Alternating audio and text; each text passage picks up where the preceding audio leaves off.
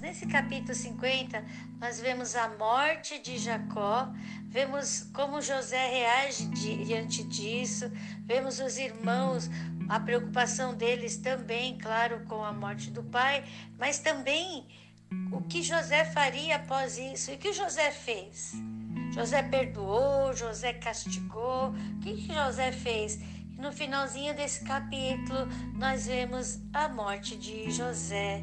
Vamos ler esse capítulo maravilhoso e deixar Deus falar aos nossos corações. Capítulo 50 do livro de Gênesis.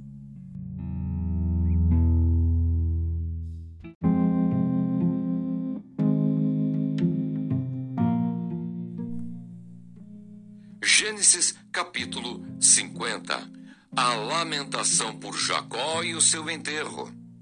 Então José se lançou sobre o rosto de seu pai e chorou sobre ele e o beijou. E José ordenou aos seus servos, os médicos, que embalsamassem o seu pai. E os médicos embalsamaram Israel. E cumpriram-se-lhe quarenta dias, porque assim se cumprem os dias daqueles que se embalsamam. E os egípcios o choraram setenta dias.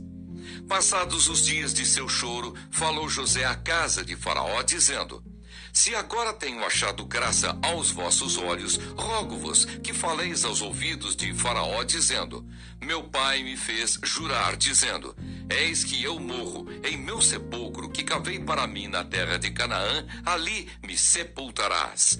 Agora, pois, te peço que eu suba para que sepulte o meu pai, então voltarei. E Faraó disse: Sobe e sepulta o teu pai, como ele te fez jurar. E José subiu para sepultar o seu pai.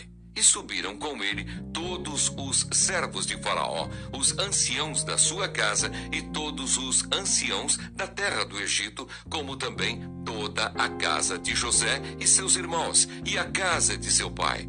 Somente deixaram na terra de Gozen os seus meninos e as suas ovelhas e as suas vacas.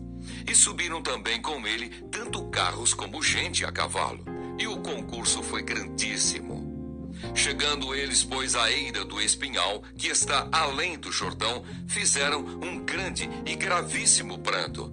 E fez a seu pai um grande pranto por sete dias. E vendo os moradores da terra, os cananeus, o luto na eira do espinhal, disseram: É este o pranto grande dos egípcios. Por isso chamou-se o seu nome Abel Misraim, que está além do Jordão. E fizeram-lhe os seus filhos, assim como ele lhes ordenara. Pois os seus filhos o levaram à terra de Canaã e o sepultaram na cova do campo de Macpela, que Abraão tinha comprado com o campo por herança de sepultura, a Efron, o Eteu, em frente de Manri. José anima a seus irmãos. Depois tornou José para o Egito, ele e seus irmãos, e todos os que com ele subiram a sepultar o seu pai, depois de haver sepultado o seu pai. Vendo então os irmãos de José que o seu pai já estava morto, disseram: Porventura nos aborrecerá José e nos pagará certamente todo o mal que lhe fizemos. Portanto, enviaram a José, dizendo: Teu pai mandou antes da sua morte, dizendo: Assim direis a José: Perdoa, rogo-te, a transgressão de teus irmãos e o seu pecado, porque te fizeram mal. Agora, pois, rogamos-te que perdoes a transgressão dos servos do Deus de teu pai. E José chorou quando eles lhe falavam. Depois vieram também seus irmãos e prostraram-se diante dele e disseram: Eis-nos aqui por teus servos. E José lhes disse: Não temais, porque porventura estou eu em lugar de Deus. Vós bem intentastes mal contra mim, porém Deus o tornou em bem, para fazer como se vê neste dia, para conservar em vida a um povo grande. Agora, pois, não temais, eu vos sustentarei a vós e a vossos meninos.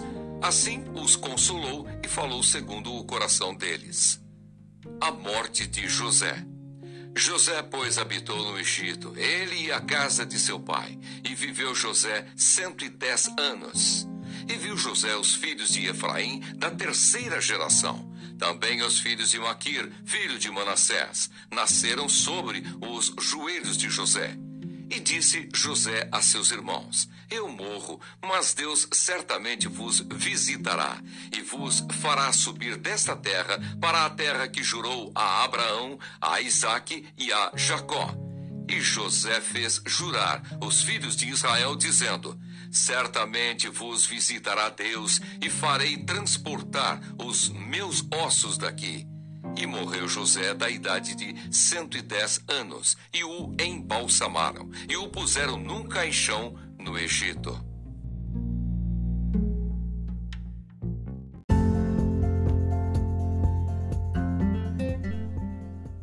Que maravilha! Nós terminamos o livro de Gênesis.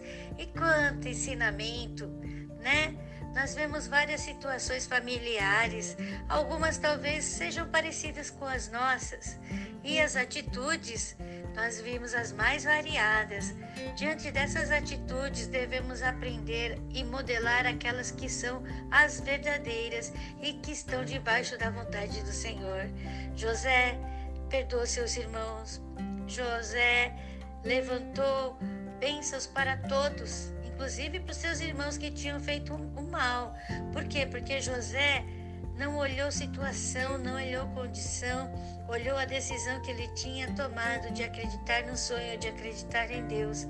E esse, essa fé mudou não só a vida dele, mas de toda a família dele e de todo o mundo, de todo o mundo. Então, meu amado, minha amada, quando nós tomamos uma decisão e essa decisão é pautada nos valores do céu, nós não só mudamos a nós, mas também ao nosso entorno e o mundo. Meu amado, minha amada, está em nós sermos abençoadores, está em nós aceitarmos o amor de Deus. Quando nós permitimos ser amados por Ele e aceitamos esse amor, vivemos esse amor, sentimos esse amor, conseguimos transbordar o amor e não há impossíveis para nós, porque nós entendemos que a nossa força, a nossa capacidade vem de Deus. E o que acontece? Nós rompemos barreira, abençoando vidas, transformando corações, como nosso, trans, nosso coração foi transformado.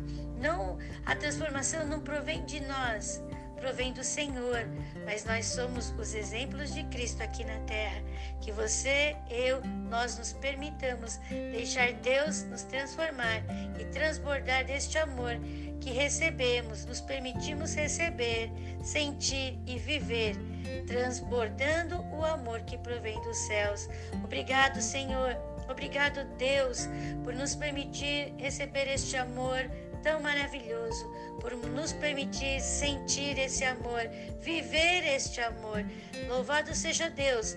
Por causa disso, Pai, hoje nós transbordamos esse amor, espalhando a todas as pessoas ao nosso redor, através daquilo que o Senhor tem feito a nós. Louvado seja para todos sempre, eternamente. Amém.